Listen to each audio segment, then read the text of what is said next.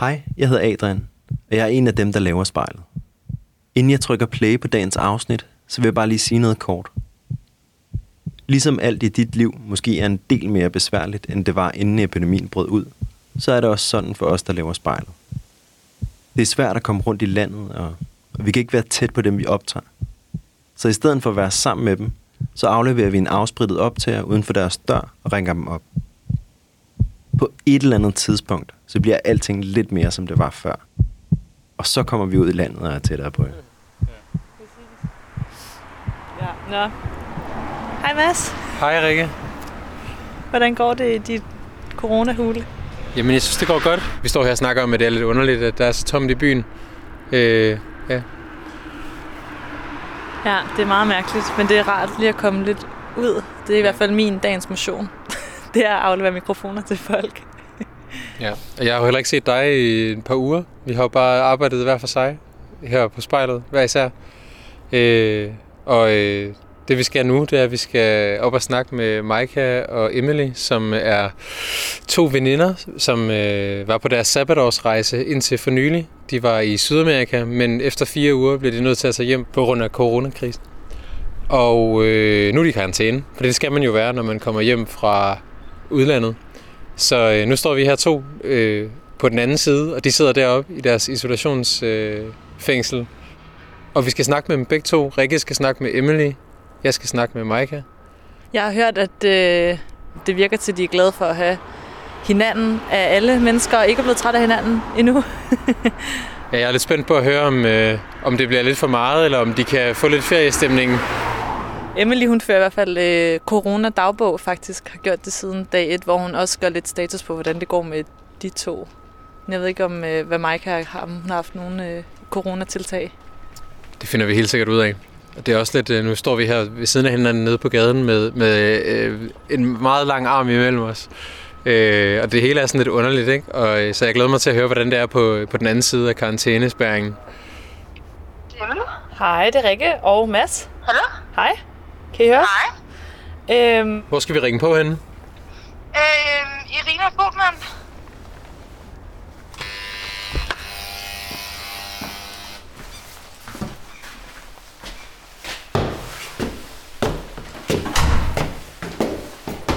Hej. Hej.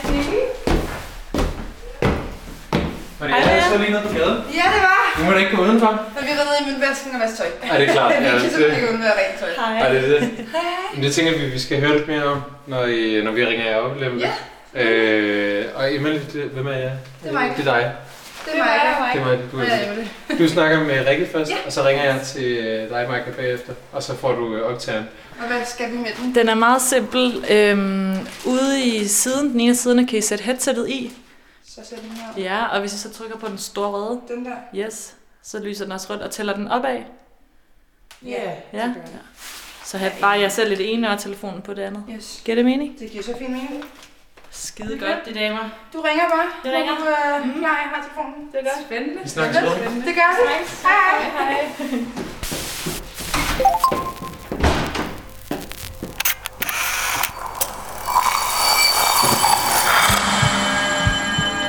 Vi ser os i spejlet hver dag. Som regel er det i forbifarten.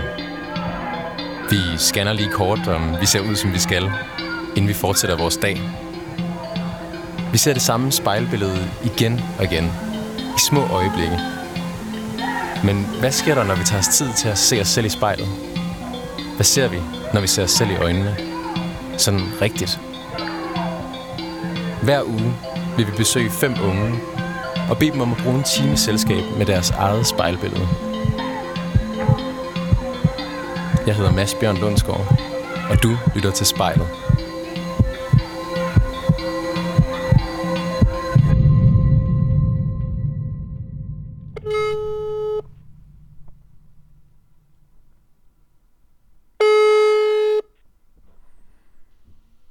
Hallo.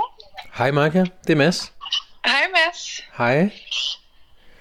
Nu sætter jeg mig lidt i stuen her. Nå. Kunne du overhøre øh, Rikkes snak med øh, Emily? Nej, jeg har simpelthen siddet og set Taylor Swift dokumentar så langt ned, jeg er nået i, på bunden af krisenhed. Okay. Jeg tænkte, det var noget privat, hvis det nu endelig var. Helt sikkert. Nå, men jeg vil bare gerne lige vide, hvor lille jeres lejlighed er. Så bare lige om du tager bestik af, at, at Emily lytter med på vores snak. Øh, Emily lytter ikke med på den lige nu, men hun går ind i køkkenet. Klart nok. Godt nok. Jamen, det er da også dejligt, at I kan give hinanden lidt privatliv. Ja, den lille smule der er. Det er dejligt. Mm. skal jeg ikke tænde den? Skal jeg tænde op til nu? Øh, ja, det må du gerne. Okay, så skal jeg lige se. Det kan være, at jeg lige skal Emily. Nu kan jeg da høre mig selv. Emily? Ja? Prøv lige at komme og fikse det her. skal jeg bare trykke på den store røde? Øh, ja, prøv at trykke på den. Den er nu op til den. Godt nok. Jamen, øh, dejligt, at du er på øh, mikrofonen. Ja, dejligt at kunne være med. Selvfølgelig. Vil du ikke lige prøve at beskrive, hvordan lejligheden ser ud indenfor? Jamen det her, det er Emilys mosters lejlighed. Vi har været så heldige at låne, i og med at vi har lejet vores egen ud, indtil vi rigtig skulle have været hjemme til juni. Og det er en toværelses lejlighed på Vesterbro, som ja, er det mest optimale sted for os at bo. Det er det sted, vi elsker at være allermest, og det er et køkkenalrum, hvor der lige kan være en lille sofa og et gult spisebord, og så er der et åbent køkken. Så en lille entré, som jeg sidder i nu, ude på gulvet. Og Emily sidder inde på soveværelset og ser tv.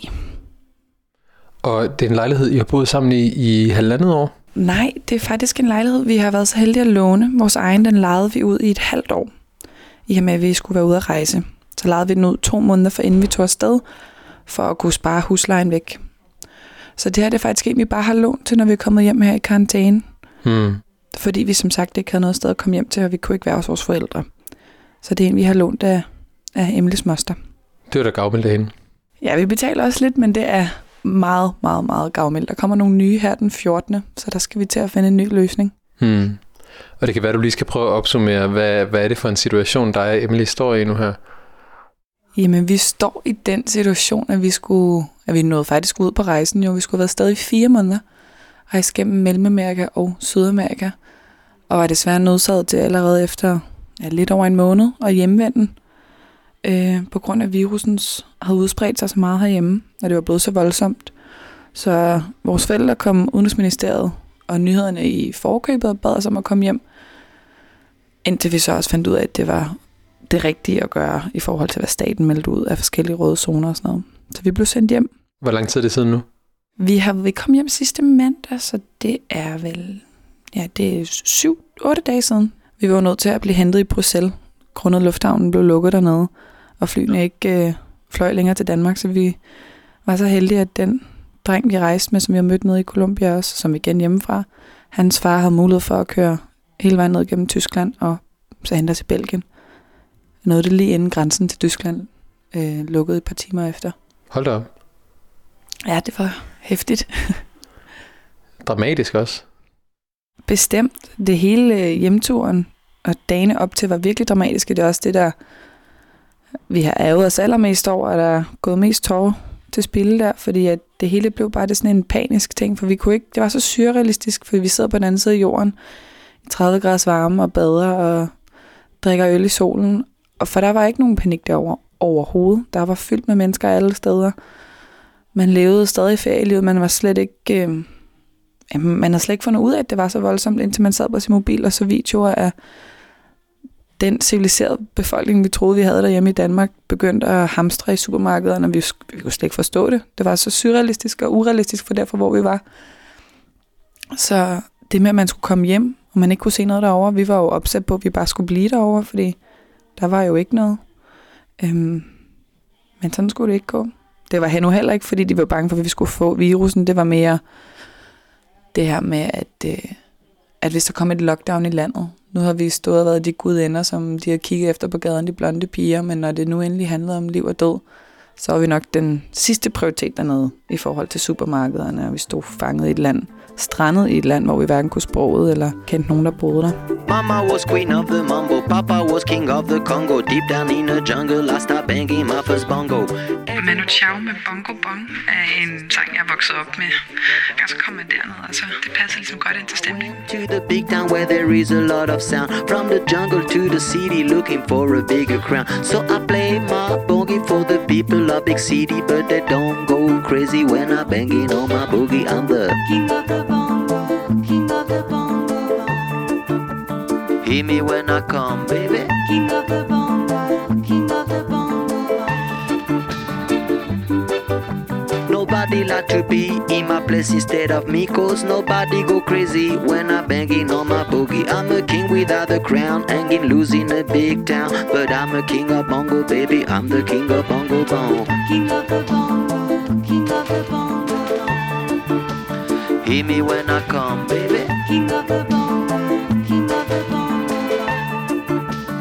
Hear me when I come. They say that I'm a clown, making too much dirty sound. They say there is no place for little monkey in this town. Nobody like to be in my place instead of me, cause nobody go crazy when I'm banging on my boogie. I'm the King of the bongo, king of the bongo. Hear me when I come, baby. King of the bongo, king of the bongo. Hear me when I come.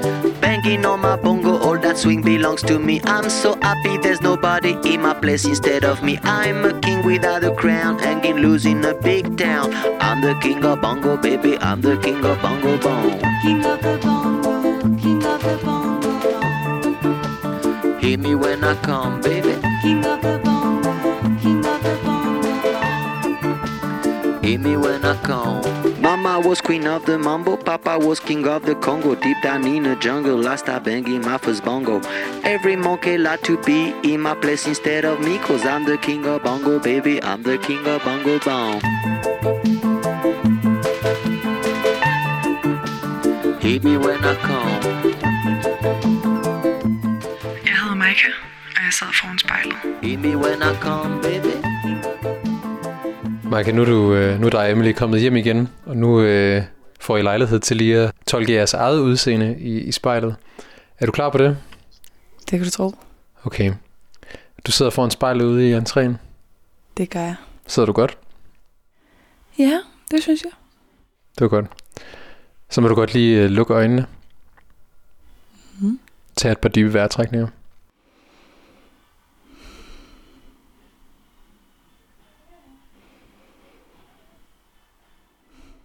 Og så prøv at åbne dem og beskrive, hvad du ser. Lige nu kan jeg i spejlets refleksion se vores toilettasker, der er halvt pakket ud. Nogle sko og vores tørretøj, eller vores vasketøj, der hænger til tørre. Og over os, hvor vi ikke kan finde vores tørrestativ i den nye lejlighed. Så det hænger over alt, over døre og hylder. Alt vores tøj fra rejsen. Jeg kan se den kolumbianske fodboldtrøje for landsholdet. Og mine badedragter. Og et par træningsbukser og ser mig selv kun mit hoved. Hvordan ser det ud? Det ser... at Mit hår er helt afbladet. Det er blevet kort på turen. Det var det ikke, der sidst jeg kiggede mig i spejlet, da jeg var i Danmark.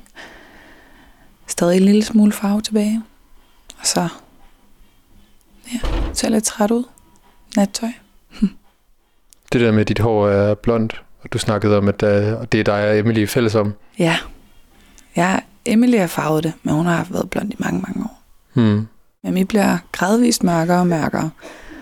Det kan man se om vinteren, men når jeg så lige nu har været ude at rejse, så bliver det helt afbladet igen. Hmm. Kommer der nogle mørke udgroninger frem her igen inden længe.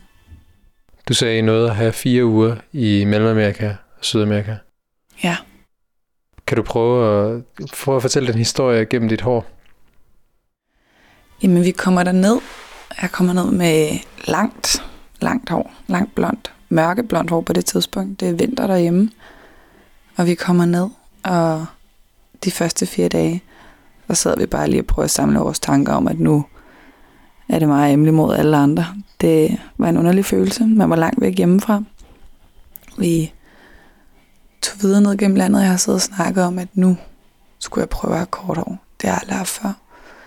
Det ville være en god mulighed for ligesom at, at klippe det hernede. Der var ikke nogen, der kunne kommentere på det hjemmefra, som så, hvis hvordan det så ud dengang, jeg havde hvad hedder det, langt år.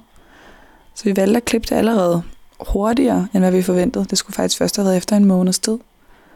Vi var nået til et sted i Panama, hvor vi kun skulle have været i fem dage, og endte med at være der i tre uger. Vi var så vilde med det, og det var faktisk der, vi endte med at klippe mit hår.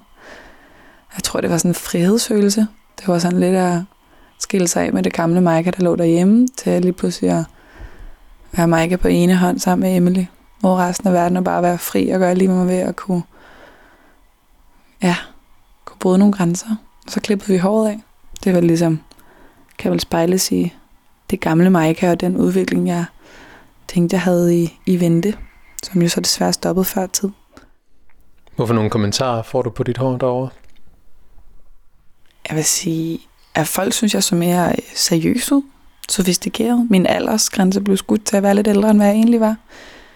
Hvilket var en god ting, men øh, jamen, det kigger jo meget dernede efter blondt hår. Det kan man ikke undgå, om det er farvet eller ej.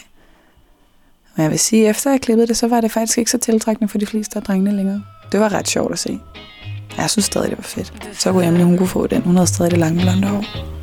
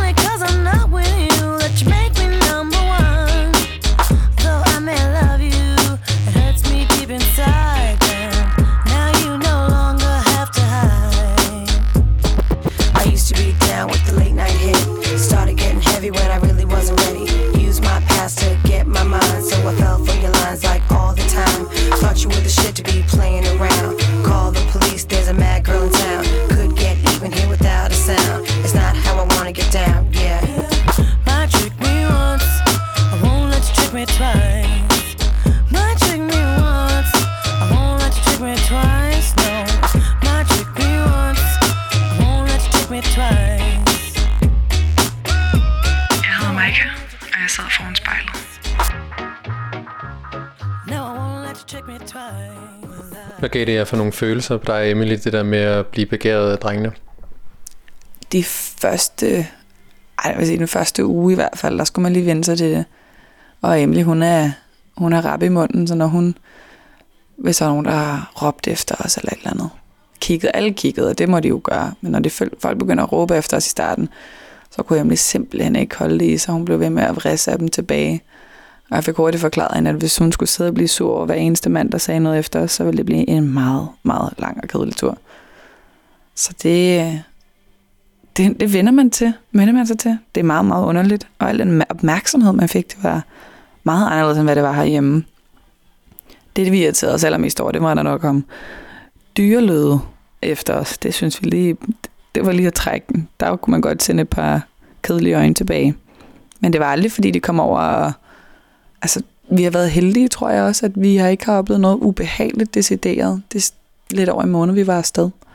Det var faktisk ret okay. Ellers så var der, man skulle lige vente sig til blikkene og kommentarerne, men der var aldrig nogen, der kom over og gjorde noget ubehageligt over for os. Det tror vi skal være glade for. Hmm. Men det I så oplever, det er, Maja, at jeres øh, udseende skifter betydning, øh, som den her globale coronasituation udvikler sig, og at jeres blonde hår går fra at være et positivt opmærksomhedsobjekt til at være noget, øh, noget lidt andet. Bestemt. Øh, altså du mener i forhold til, at vi fik mere opmærksomhed grundet det lange blonde hår? Ja, men også fordi, som du sagde, at på et eller andet tidspunkt, så øh, bliver lokalbefolkningen klar over, at det er i Europa, det har spredt sig, og så er jeres europæiske udseende lige pludselig øh, noget andet. Ja, i starten, der kunne man sige, at det var kun positive og, og lumre henvendelser, vi fik i forhold til vores hår og opmærksomhed i den grad, til det faktisk endte med, at, at folk fik et, et skævt øje, ikke på den gode måde, men på den skeptiske og lidt negative måde. Jamen, jeg glemmer det aldrig, da vi trådte ind på det første hotel, hvor det virkelig var gået op for folk i Sydamerika, at coronavirusen var blevet noget, der var så seriøst, at lande begyndte at lukke ned i Europa, og der nok ikke ville gå særlig længe, før det kom til deres land.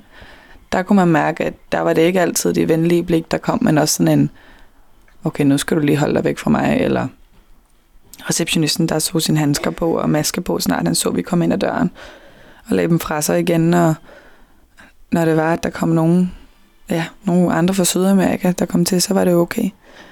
Og man kunne se dem housekeeper, når der var morgenmad, så var det ikke noget med, at de kom ind og bankede på døren og åbnede den og sagde, hej, nu er der morgenmad. Så fik vi slidet en selv under døren, hvor der stod, breakfast is ready. Og så var der ingen mennesker, ingen af de ansatte i lobbyen, da vi kom ned. Men når vi kom ud på uventet besøg, hvis man bare skulle gå igennem lobbyen, når vi skulle udenfor, så var der folk men en trådt pæn afstand fra os. Det var mærkeligt. Meget mærkeligt. Specielt kontrasten til, hvad vi oplevede før. Vores blonde hår gjorde, ja, af måder folk reagerede på, det var en helt anderledes måde. Hvordan, hvordan påvirkede det jer? Kunne I godt distancere jer fra det, eller sådan se situationen oppefra?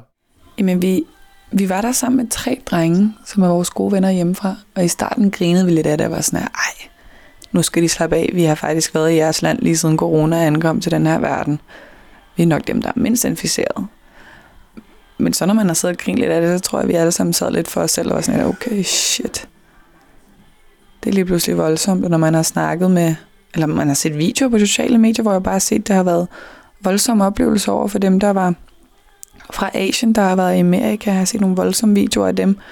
Den måde, de har oplevet den negative opmærksomhed på, grund af deres udseende i forhold til virusen, hvor folk ligesom drager til ja, oftest forkerte konklusioner, ligesom med os. Men altså, det kunne de ikke vide, og folk, de tager, de tager forbehold, og det skal de også have lov til. Det var bare underligt at opleve. Det var så mærkeligt. Thank you times a million. Calby, Million Dollar Song. Det er en artist, som Emily og jeg har fulgt ret lang tid. Altså lige siden han kom, og vi tager til hans koncerter og nyder og hører hans sange sammen. They were banking on some hard time. And you know what they say A million doesn't go a long way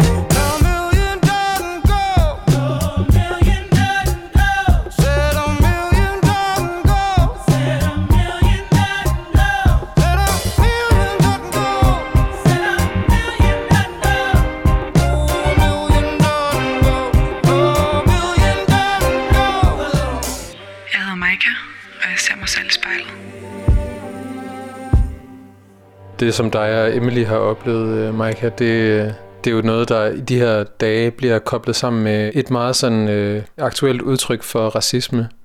Det her med, at folk med asiatisk udseende bliver øh, kigget på som særligt forbundet med den her virus.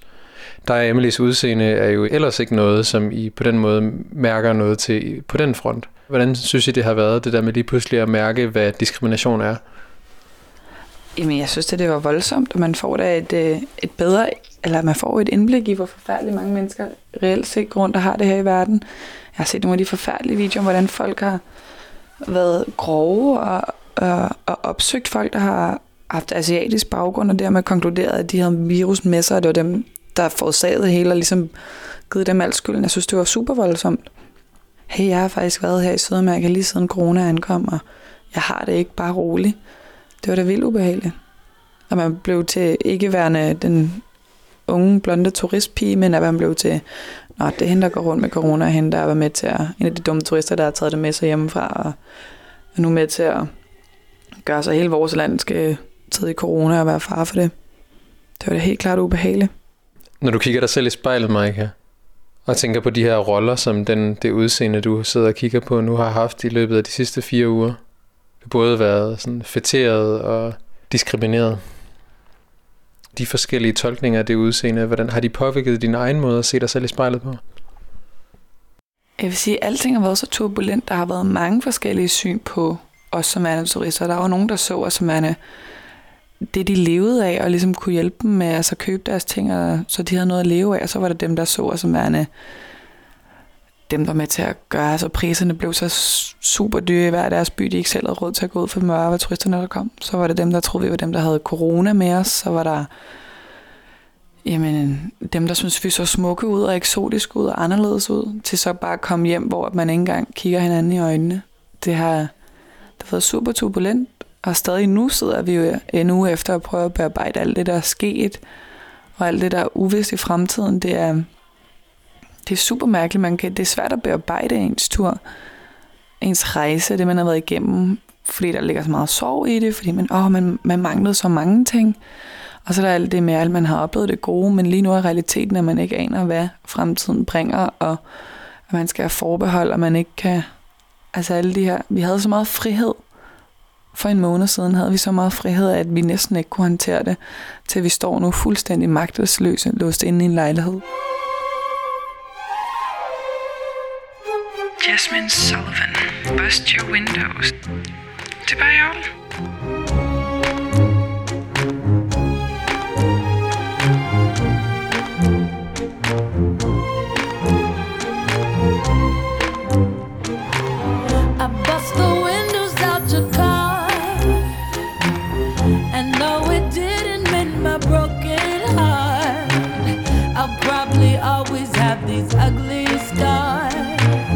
But right now I don't care about that part. I bust the windows out your car.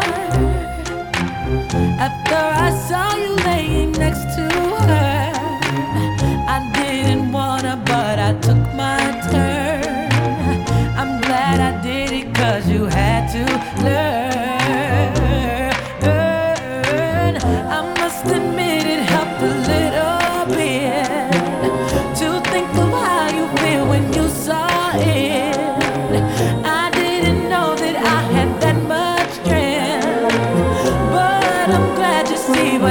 happens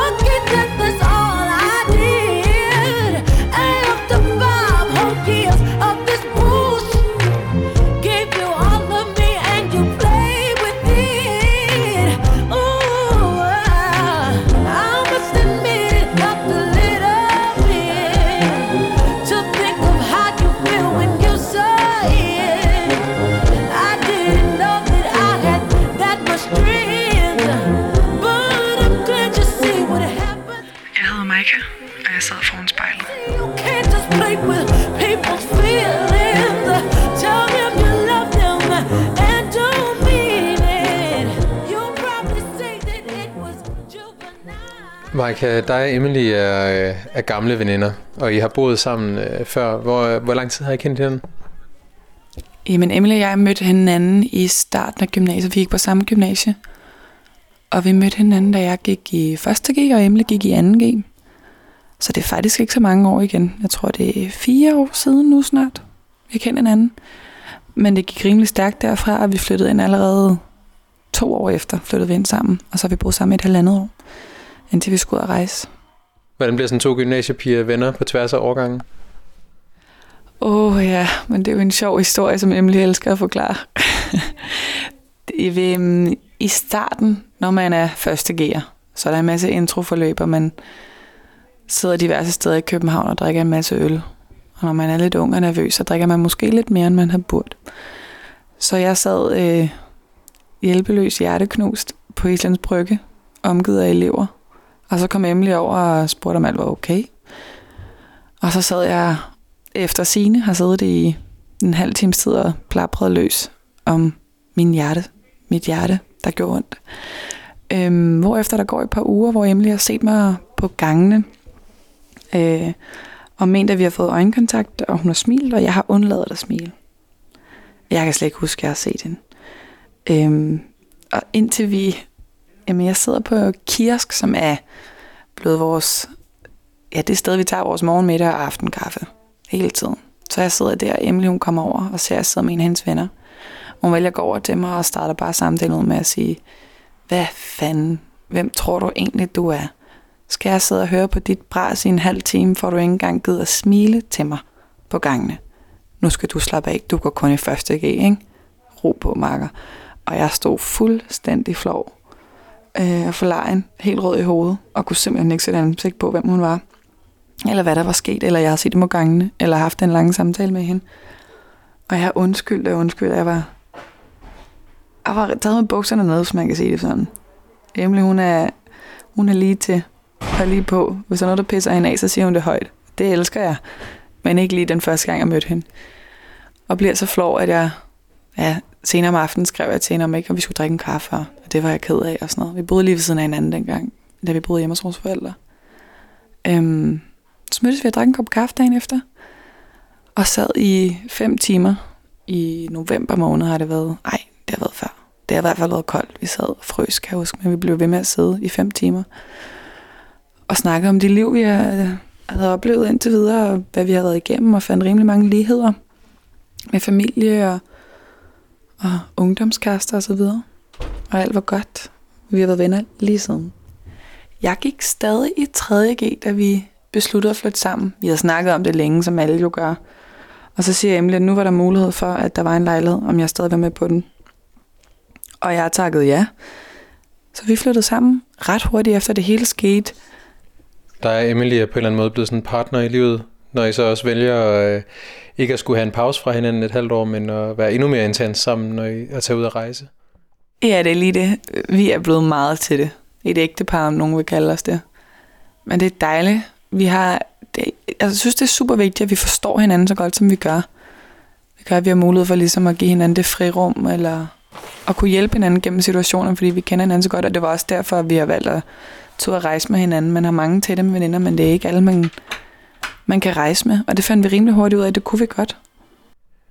Maja, når du lige tænker tilbage på den måned, som dig og Emily trods alt nåede at have i Mellemamerika, øhm, er der så nogle særlige oplevelser, hvor du føler, at jeres venskab tog et kvantespring frem eller tilbage?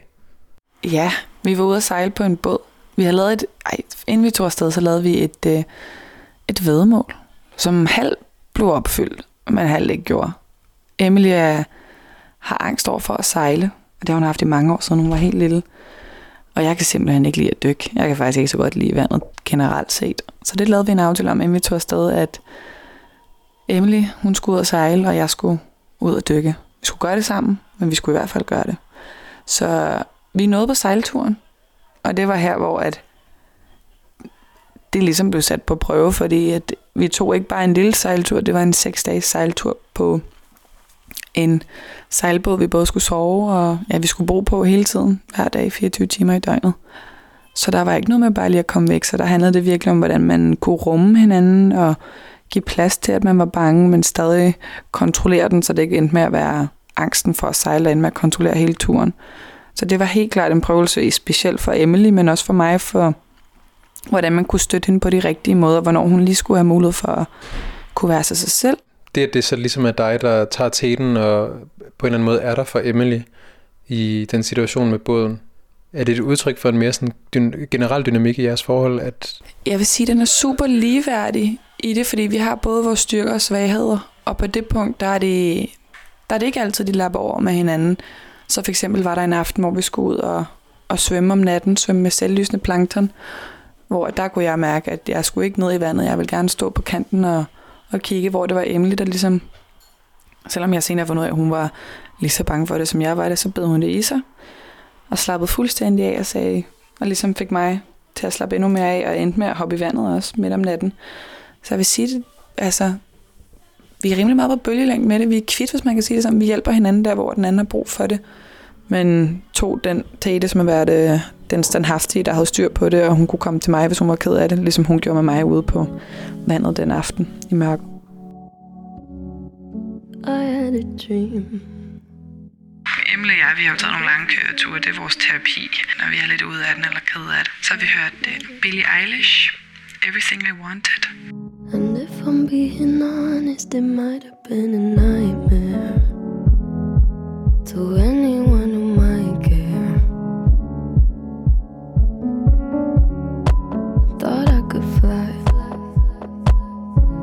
so I stepped off the golden.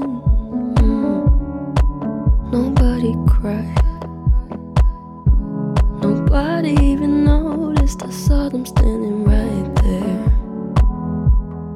Kinda thought they might care. I had a dream.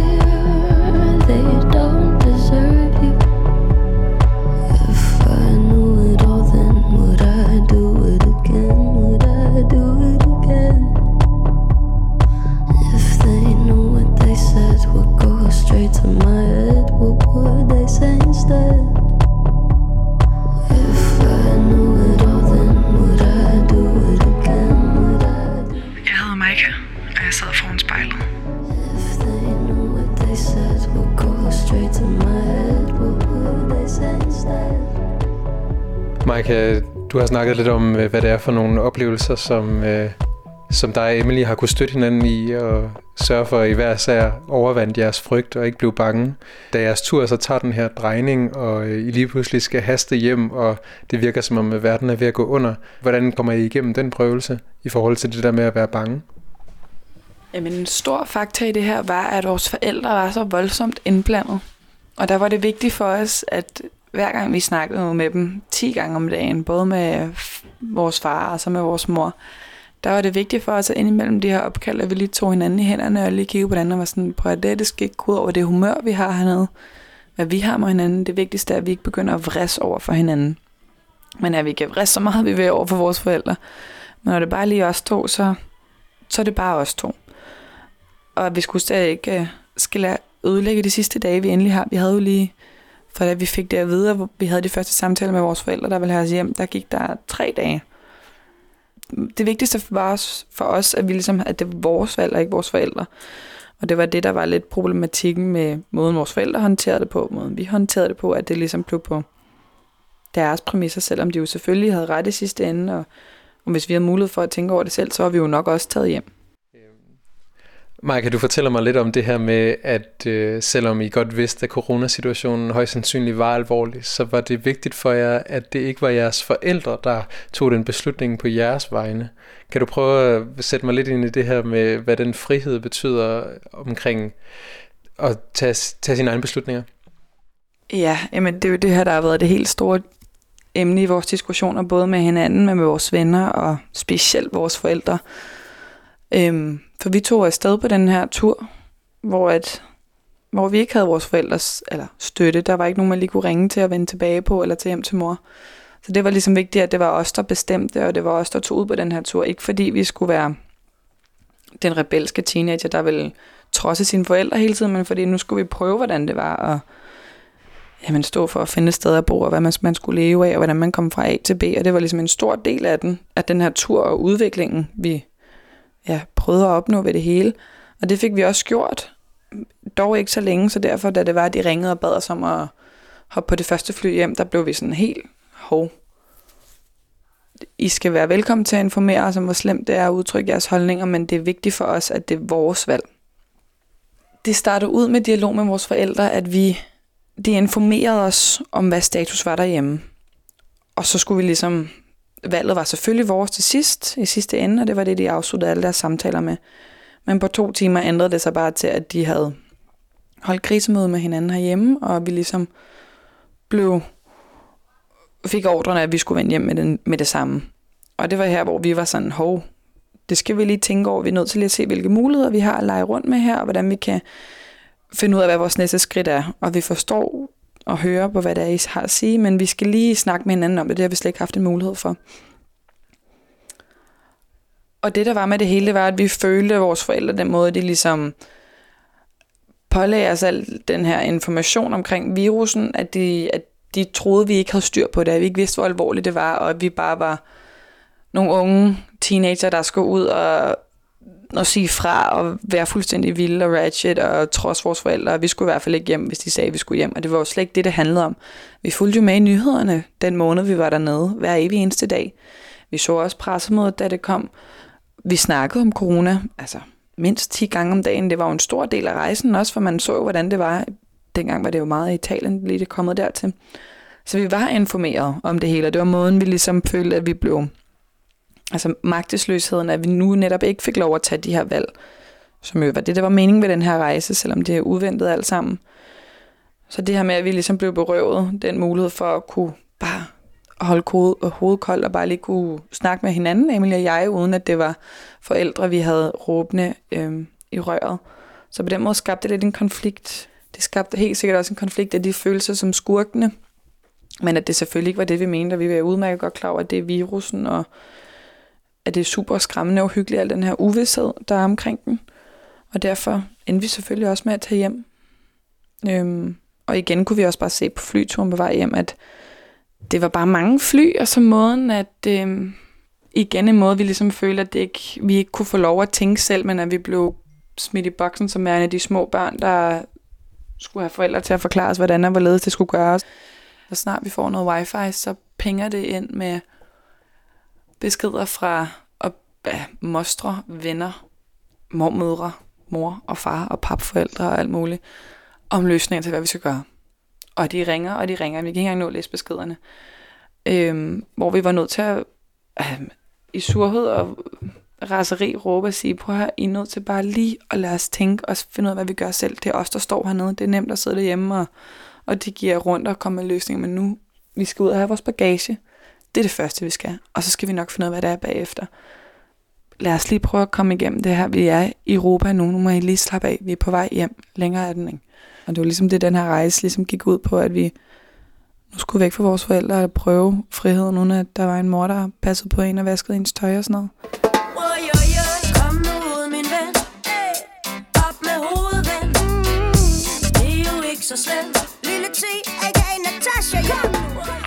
På vej hjem, der hørte vi Natasha op med hovedet. Det er jo ikke så slemt. Træd frem i lyset, hagen op, kom igen. Kom nu med, giv et smil og prøv at glemme, at du har nederen over dem og dem og dem. Gå i byen, lad det sure fjes blive hjem. Lad de positive tanker bestemme. Giv lidt plads til de smukke og de grimme, jo. Tag lidt pis på de tøser, der er for nem af. Ingen stress, hæv dit glas og giv den gas. Lille T stopper ikke, før du er tilfreds. Yeah. Kom nu ud, min ven. Hey, op med hovedet, ven. Det er jo ikke så slemt. Træd frem i lyset, tag dig sammen, kom igen. Kom nu ud, min ven. Hovedet op, min ven. Det er jo ikke så slemt. Træd frem i lyset, hagen op. Kom nu tøs og find de nyeste bedste dansesko. For solen den går stille ned over Vesterbro. Nu er det tid til et bad og en mojito. De fede jeans på og røven den er god. Yeah. Du er som født igen og verden den er stor. Du gør dine ting uanset hvor meget de glor. Der er ild i bålet, bassen bomber, tag din plads. Natten stopper ikke før du er tilfreds. Kom nu ud min ven. Er jo ikke så slemt Træd frem i lyset, tag dig sammen, kom igen. Kom nu ud min ven. Hovedet op min ven. Det er jo ikke så slemt. Træd frem i lyset, hagen op, kom igen. Kom nu med, uanset hvor du har hjem. Lad nu være, vær generet, bare glem det Sæt det lange ben foran og vis hvem Der tør lad sit hjerte bestemme. Kom så, fede nye skiver, hvor spundet nu, hvor røgen den siver. Stopper for giver, mænd holder boller og tøserne iv Pas for dig selv, for du har kun et liv. Hold dig i liv, og lad være med at pive. Og hvis du begiver de små til dig siver Natasha, hun skriver, så skrig. Oj, oj, oj,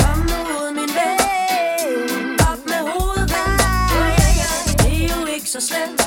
Træd frem i lyset, tag dig sammen, kom igen. Oh, oj, oj, kom nu ud, min ven. Oh, oh, oh. Hovedet op, min ven Det er jo ikke så slemt. Træd frem i lyset, hagen op,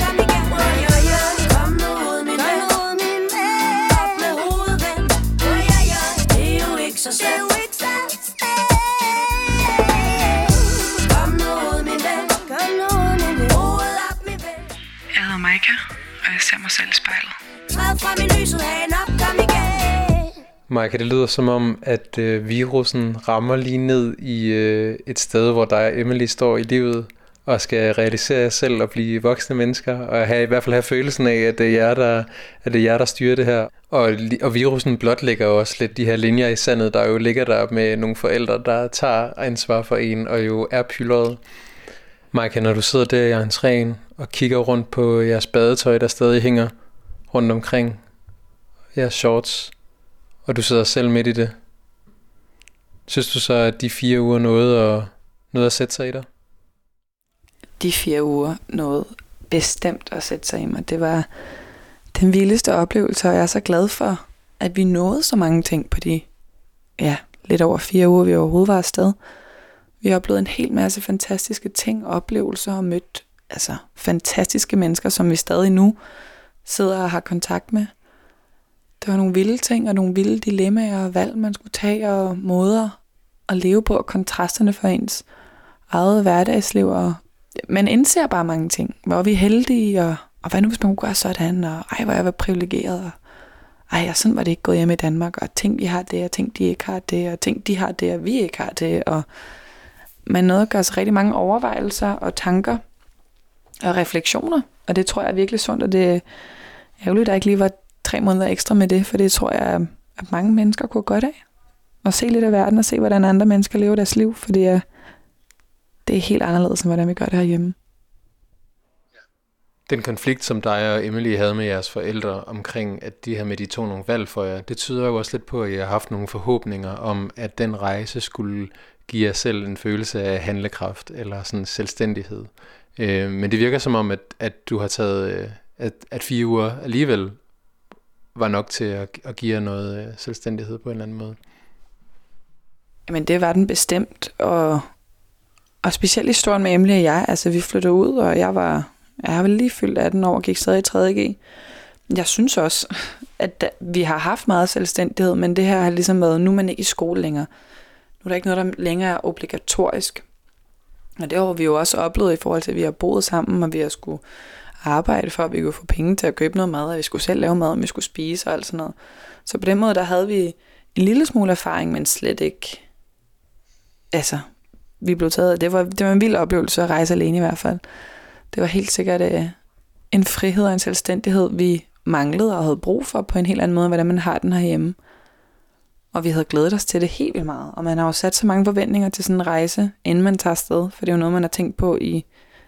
Ej, men lige da jeg startede i gymnasiet, der var det den rejse, man skulle på efter gymnasiet. Og nu stod man i den, og man skulle næve sig i armen utallige gange og var sådan, shit mand, nu står jeg her faktisk. Husk lige at være taknemmelig og, og suge det hele til dig. Men det tror jeg også var ret fedt, det her med, at vi brugte den første måned, der var vi bare så ivrige efter at opleve. Altså vi nåede aldrig at blive trætte eller forpustet. Vi var hele tiden på højt gear. Man skulle ikke ligge og tage en lur. Det var der ikke tid til. Så skulle man hellere gå eller ligge ud i en skov eller en jungle eller et eller andet. Vi var meget eventyrslyste, og det er også derfor, det er meget fedt at rejse med Emily. Det kan I godt leve lidt højt på, selvom I er i den fuldstændig modsatte grøft nu. Det kan jeg da tro. 10 gange om dagen kommer vi ind, og så ser vi på, på billeder og ting, vi har oplevet. Og lige nu har jeg for eksempel fået en besked fra en af vores gode venner, som er surferlærer dernede, og forklare, hvordan det står til dernede. Fordi det er jo også, nu er det ramt deres land også, ikke? De startede med at tænke på os som værende nogle paniske blonde piger. De kunne slet ikke forstå, hvorfor vi reagerede, som vi gjorde, og vores forældre reagerede, som vi gjorde. Og det kan jeg også huske, det blev vi lidt irriteret over. Vi var sådan, åh oh, mand, gæft for en EU-mand. Prøv at høre. De forstår slet ikke seriøsiteten af det. Og det er seriøst, og vi er nødt til at gå hjem, og de tænkte bare, at vi var helt latterlige, og ja, gør som jeres forældre siger små børn. Og det kan jeg huske, det skabte også en konflikt ind i os. Og nu kan vi sidde her på den anden side og være sådan, nå, hvordan står det til derovre i Panama? Har I det lige så fedt, som jeg havde før, ikke? Altså det her med, at nu er de også sådan helt, shit, er det seriøst nu, og hvordan får man... Det er jo helt andre vilkår her coronavirus derovre, end hvad det er herhjemme, ikke? Der er slet ikke det samme supportsystem. Hvordan synes du, det er at sidde og kigge dig selv i spejlet, Michael? Jamen, jeg kan mærke, at jeg smiler mere nu her, mens vi har snakket om det. Man sidder og tænker på de oplevelser og den indtryk, man har fået på rejsen. Jeg sidder med rejst ryg nu, kigger direkte ind i spejlet. Før der sad jeg, lå jeg halv ned på gulvet. Det har givet dig noget selvtillid? Det har givet mig lidt selvtillid, ja. Det tror jeg godt, man kan kalde det. Det er i hvert fald, det vækker dejlige oplevelser og minder tilbage i ens krop. Det er dejligt. Tusind tak, fordi du ville være med, Maika. Det var så lidt. Du må jo endelig ringe, hvis, øh, hvis I har brug for lidt mere. Jeg har masser af gode historier. Det er jeg glad for. Hvad hedder det? Jeg går optageren. Kan du, du kan bare trykke på firkant nu. På firkant? Er der sådan en? Åh, oh, øh,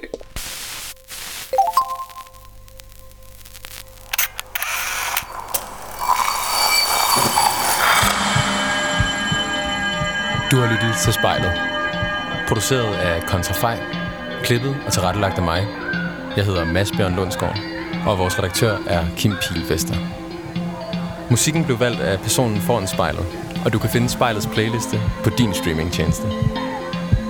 Hvis du har noget på hjerte, eller hvis du har en idé til, hvem der skal foran spejlet, så skriv til os på Instagram.